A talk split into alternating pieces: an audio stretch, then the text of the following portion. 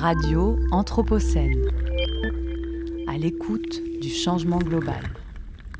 À toutes et à tous, je suis ravi de reprendre le flambeau de Juliette Michel pour cette première à la présentation de l'émission Demain la santé et je suis également ravi de continuer à explorer encore un peu plus cette composante de nos quotidiens et de nos mondes urbains anthropocènes qu'est la santé. Et nous commençons cette émission en remontant dans le temps. En 1948, Alexander Fleming, découvreur de la pénicilline et prix Nobel de médecine en 1945, prononce ces mots lors d'une interview avec le journal Le Monde. Le risque que les bactéries actuellement sensibles à l'action de la pénicilline deviennent résistantes est loin d'être imminent. L'essentiel est d'utiliser des doses suffisantes. Ce sont les petites doses qui, n'étant pas rapidement actives, habituent les micro-organismes au principe antibiotique et font naître chez eux des réactions d'autodéfense. Alors nous sommes aujourd'hui fin 2023 et il semblerait que ce moment loin d'être imminent est bel et bien traduit par certains chercheurs comme une pandémie invisible. J'ai nommé l'antibiorésistance. Alors qu'est-ce que ce terme recouvre? Comment en sommes-nous arrivés là? Et surtout quelle réponse apporter à ce phénomène? Eh bien pour nous éclairer à ce sujet, nous recevons aujourd'hui dans Demain la santé Léonie Varobieff. Bonjour Léonie Varobieff. Bonjour. Alors vous êtes doctorante en philosophie à l'Université Lyon 3 et fondatrice du cabinet de consulting One Health Expertise qui a vocation à accompagner les organisations publiques et privées à entreprendre des actions en faveur de l'approche One Health. Vous, avez récemment participé à l'ouvrage L'antibiorésistance, un fait social total, avec un chapitre intitulé L'antibiorésistance, une invitation à repenser la relation One Health ou la perspective d'une épistémologie du soin, paru en 2022 chez Quae. Et pour débuter notre échange, pouvez-vous nous rappeler à nous et à nos auditeurs ce qu'est l'antibiorésistance? Oh bah Pour commencer, pour euh, rappeler ce qu'est l'antibiorésistance, je crois que c'est important de rappeler ce que c'est qu'un antibiotique.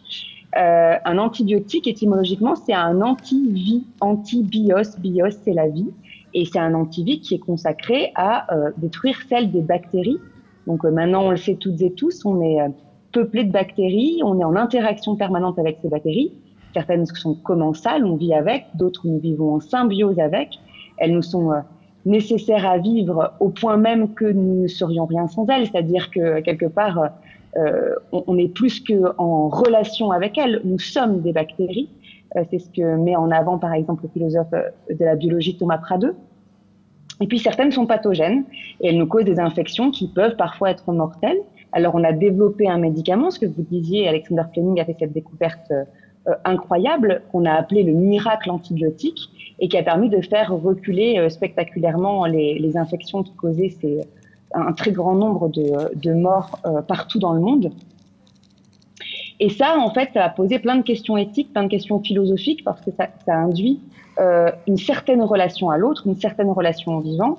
Et aujourd'hui, on se retrouve dans un, sacré problème puisque euh, la résistance des bactéries est quelque chose de naturel, c'est un phénomène naturel, l'antibiorésistance. Mais là, c'est assez contrariant puisque on arrive à un stade où on n'arrive plus à soigner certains patients euh, qui sont atteints, atteints d'infection. Et, euh, et, le phénomène est en train de s'accroître d'une façon euh, totalement non maîtrisable. Lorsqu'on tente de euh, lutter contre une bactérie de façon isolée, de façon locale, il n'y a pas de problème. En général, euh, ça fonctionne plutôt bien.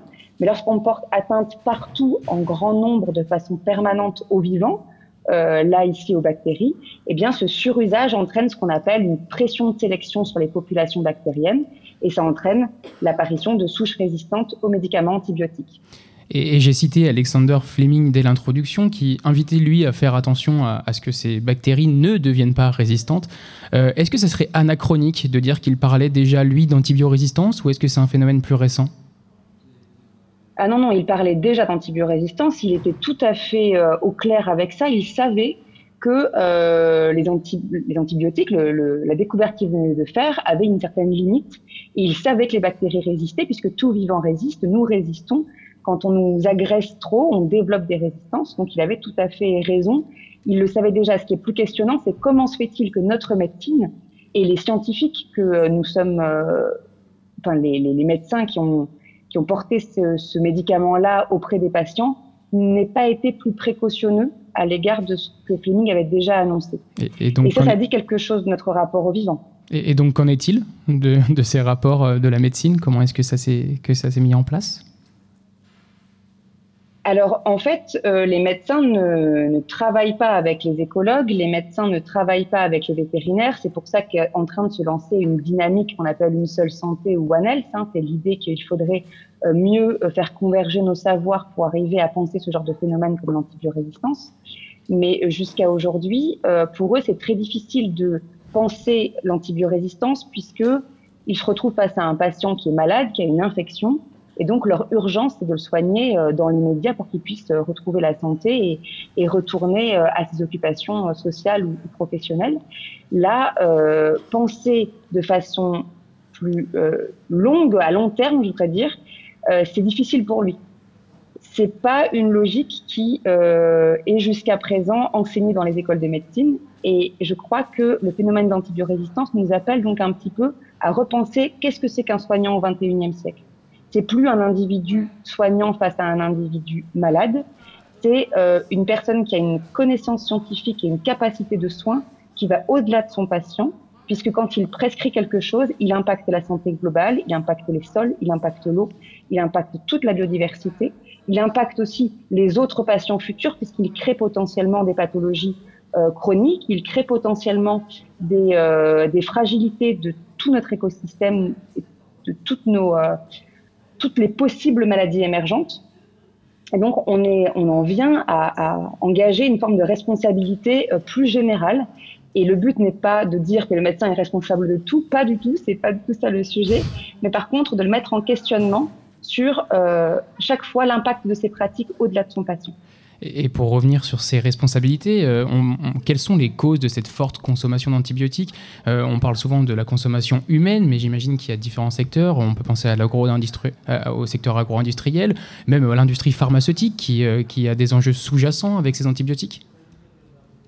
Effectivement. alors déjà, on a beaucoup critiqué au moment où on s'est aperçu que l'antibiorésistance devenait tellement conséquente qu'elle allait poser un énorme problème de santé publique mondiale on s'est mis à euh, mettre le coup de projecteur sur le secteur vétérinaire en se disant mais qui prescrit des antibiotiques? Qui le fait de façon aussi massive? C'est nécessairement les médecins ou les vétos. Et euh, on s'est aperçu que 50% de l'usage antibiotique était d'origine vétérinaire.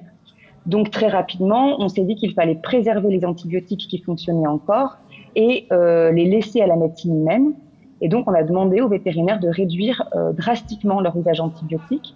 Et même, on a retiré certains, euh, certains antibiotiques de leur euh, panel de possibles pour soigner les animaux. Je pense bien sûr aux animaux d'élevage en priorité, puisque les, les animaux euh, que soignent les vétérinaires sont bien sûr votre chien et votre chat dans la clinique en bas de chez vous, mais ils sont aussi bien sûr dans toutes les, toute l'industrie agroalimentaire. Ils gèrent toute la partie sanitaire aussi, ces vétérinaires. Ils sont inspecteurs de santé publique. Ils sont, euh, ils gèrent aussi euh, beaucoup de choses dans les abattoirs, dans euh, l'import-export d'animaux vivants ou, ou déjà morts. Et donc, ils ont un impact sur la santé publique.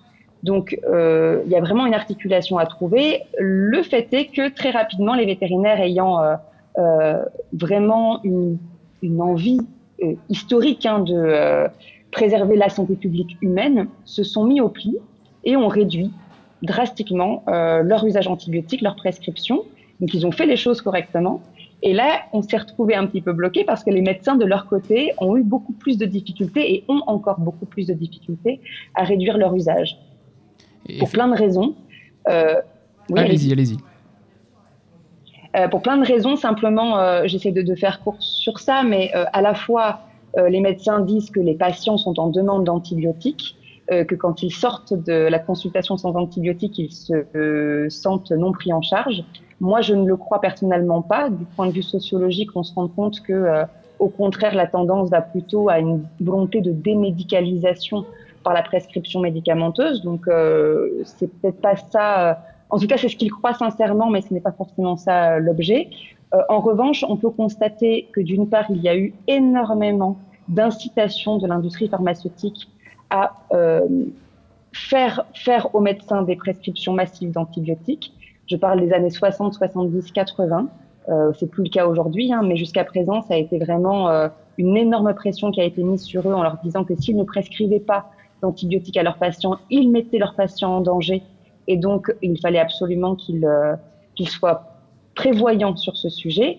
Et puis, il y a un énorme sujet aussi qu'il ne faut surtout pas oublier, qui est celui euh, de, de, moi, ce que j'appelle le néocolonialisme sanitaire, c'est-à-dire le fait que notre pratique médicale, notre compétence médicale en Occident, à travers la découverte de Fleming et tout ce qui a suivi, a été massivement diffusée dans des pays qui euh, n'ont pas les structures pour euh, s'approprier ce type de médicaments, qui n'ont pas de système de régulation de comment ça va être vendu sur les marchés, qui n'ont pas étudié les représentations des populations sur le médicament et sur le soin en général.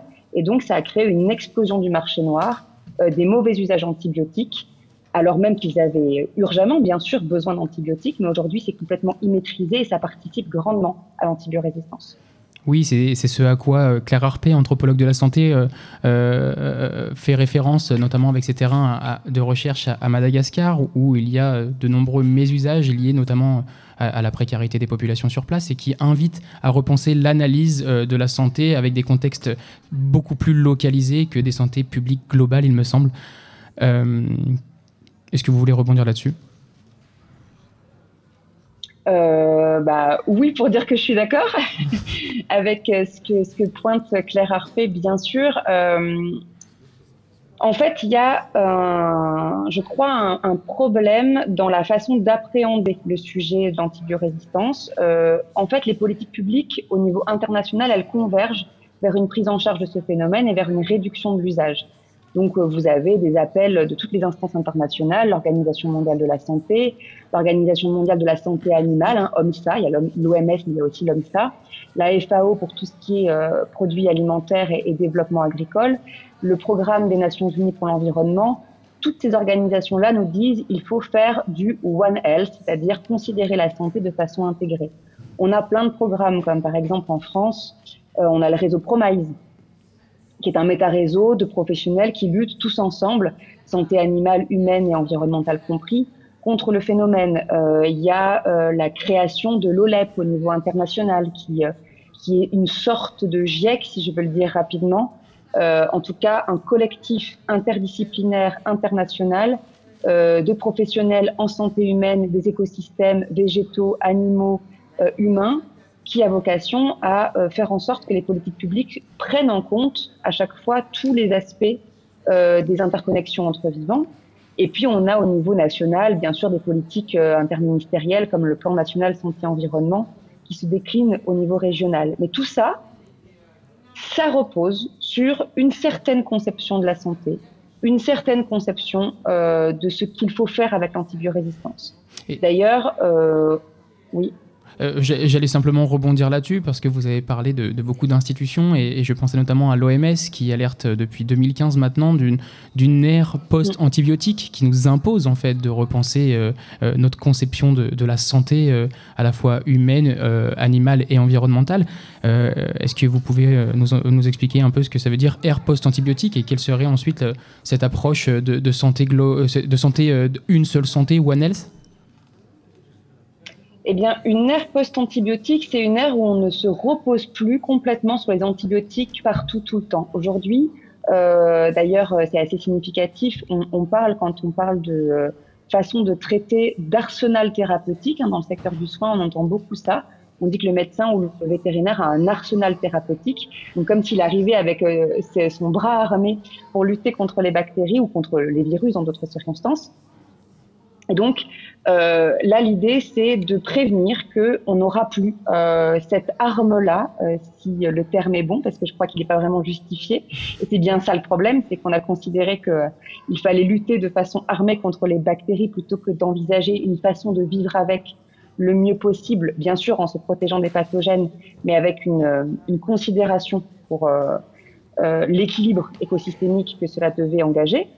Et euh, l'ère post-antibiotique, c'est de dire, euh, par exemple, que euh, ben, en France, on estime que d'ici 2050, c'est 2000, attendez, c'est 238 000 pardon, personnes qui vont mourir des suites de l'antibiorésistance, c'est-à-dire qu'ils ne pourront pas être soignés alors qu'ils ont une infection, une infection parfois bénigne. Hein, ça peut être une infection urinaire, une infection bronchique, ça peut être vous vous êtes coupé le doigt et puis cela va créer une amputation de votre bras parce qu'on n'a pas pu soigner l'infection qui s'est développée. c'est ça, vivre à l'ère post-antibiotique, c'est ne plus pouvoir soigner des choses qui paraissaient au XXe siècle très simples et qui au XXIe siècle, au milieu du XXIe siècle, ne le seront plus. Euh, c'est, on estime, hein, c'est que des estimations, bien sûr, on, ne sait pas ce qui sera en 2050, mais euh, quand on fait converger un peu les euh, documents scientifiques sur le sujet, on est à à peu près un mort toutes les trois secondes, c'est-à-dire 10 millions de victimes supplémentaires par an en 2050 par rapport à ce phénomène d'antibiorésistance. Et il ne faut pas oublier que, d'une part, ça devient donc un des enjeux sanitaires les plus importants du 21e siècle, mais aussi que euh, cela va engager des, des grosses problématiques en termes de pauvreté. La Banque mondiale nous dit qu'en 2050, la résistance aux antibiotiques et aux autres antibactériens en général va conduire à plus de 5% de chute du PIB dans les pays à plus faible revenu et donc précipiter euh, la pauvreté de près de 30 millions de personnes euh, qui, bah, du coup, vont aussi générer plus de maladies, etc. Donc c'est ça l'ère post-antibiotique. Donc vous voyez, c'est pas très réjouissant. Euh, et, et, moi, ce qui me questionne là-dedans, euh, sur le plan philosophique, c'est que euh, face à ce phénomène, on ne cesse de parler de gestion sanitaire. On ne cesse de parler d'antibiotic stewardship, donc de l'idée qu'il faudrait mieux réguler, mieux gérer, mieux prescrire. Euh, à mon sens, c'est pas suffisant. C'est pas suffisant parce que dire aux gens de gérer, euh, ça ne les fait pas se remettre en question sur leur représentation du soin et du vivant, et donc ça ne tient qu'un temps. C'est-à-dire que quand il y a eu des, euh, des politiques comme euh, on se rappelle toutes et tous hein, de ce, cette euh, campagne publicitaire, les antibiotiques, c'est pas automatique. Euh, après, on a eu d'autres campagnes qui ont été les antibiotiques utilisés à tort, ils deviendront moins forts. On a beaucoup entendu ça, et on a vu des effets significatifs d'une baisse de la consommation antibiotique juste après, euh, surtout la première campagne. Et puis, deux, trois, quatre ans plus tard, c'était reparti. Euh, en France, on est un très très très mauvais élève. On est un des pires pays en Europe en termes de consommation antibiotique. Donc ça prouve bien que dire réduire les qu'il faut réduire les antibiotiques, n'emmène pas à euh, un changement de comportement. C'est autre chose qui se joue. Et, et je crois que ça, ça, se joue surtout en éthique du soin, parce qu'il ne s'agit pas de gérer une technique biomédicale qui est l'antibiotique, il s'agit d'étendre la considération à autre chose que euh, ce à quoi on s'en tenait aujourd'hui chez l'humain, mais euh, à, aux vivants en général, donc aux bactéries et, de toute façon euh, à tous les vivants confondus. C'est d'ailleurs tout ce que euh, les philosophes actuels du soin euh, appellent de leur vœu. Hein. Je pense à Corinne Peluchon, je pense à, Sandra Logier, je pense à Virginie Maris. Toutes nous disent la même chose. Il faut étendre notre considération à la communauté biotique à chaque fois que nous prenons une décision euh, et ça, c'est vraiment pas gagné. Et, et est-ce que vous pouvez nous expliquer rapidement, euh, on, il nous reste deux minutes pour terminer, ce, ce, sur quoi repose cette nouvelle épistémologie du soin qui, qui est l'approche One Health elle repose sur en une minute, c'est pas évident. c'est un, un, challenge. Euh, vous, pouvez, vous pouvez prendre 3 4 oui. minutes, vous en faites pas. C'est un challenge. Euh, cette nouvelle épistémologie du soin, elle repose sur, à mon avis, une association entre écologie et santé. Euh, c'est pour ça qu'on parle du concept d'une seule santé. C'est d'arriver à finalement repenser la posture de soignant, non seulement euh, ceux qui sont soignants professionnels, hein, je parle du vétérinaire, je parle de l'infirmier, je parle de l'aide-soignant, je parle du médecin, euh, pour qu'il ait une considération écologique dans l'ensemble de sa pratique et puis aussi que tout le monde, c'est-à-dire aussi les non-professionnels, se sentent acteurs du soin, acteurs de la santé publique. Donc c'est une réforme du concept de santé. Euh, D'ailleurs, c'est ce que produit euh, la nouvelle définition de l'OLEP, hein, ce que je vous disais, ce collectif de scientifiques, qui va dire la santé, ce n'est plus simplement euh, les recommandations qu'on avait de l'OMS entre 46 et 48, hein, qui disaient que la maladie, c'est pas la santé, c'est pas simplement une absence de maladie ou d'infirmité. C'était une vision intéressante, mais encore réductrice. Aujourd'hui, vu notre situation écologique et notre situation sur l'antibiorésistance, parce qu'elle en fait, elle fait partie en fait de notre problème écologique. Eh bien, il va falloir réussir à étendre, si vous voulez, la considération dans toutes nos pratiques de soins et je pense aussi, par exemple, à l'usage des biocides qu'on a dans notre quotidien. Euh, comment est-ce qu'on prend soin du vivant sur notre table de cuisine euh, quand on désinfecte ou on ne désinfecte pas et avec quoi on désinfecte? Comment on prend soin dans un hôpital euh, avec les produits qu'on utilise? Comment est-ce qu'on prend soin quand on consomme ou pas un animal issu de telle ou telle production avec tel ou tel impact sur la santé publique Et donc, on est en train de remettre du lien entre deux, deux éléments qui nous paraissaient jusqu'alors assez dissociés la santé, qui a d'ailleurs un ministère propre à lui, et puis l'écologie, qui avait un, ministère distinct, alors qu'en fait, on parle exactement de la même chose. On parle de vivre ensemble, on parle de, pérennité du vivre ensemble en santé. Et donc, pour être en santé, il faut pouvoir euh, nous considérer toutes et tous, tout vivant confondu, dans cette communauté biotique. Et, effectivement, vous nous invitez ici à arrêter de, penser euh, la santé en, silo, mais bien de faire converger euh, toutes ces problématiques euh, vers une approche, vers une seule santé, vers une seule approche. on va être obligé de s'arrêter là. Léonie Varobiev, merci pour cet échange très riche. Je rappelle que vous êtes philosophe à l'Université Lyon 3 et que vous êtes également fondatrice du cabinet de consulting One Health Expertise. Et tout de suite, l'émission présentée par l'ALCA, Récit de vie, Récit de ville, et au programme programme David et la grotte. Il s'agira ici de questionner l'hospitalité urbaine et le confort ou l'inconfort de la ville. Radio Anthropocène. À l'écoute du changement global.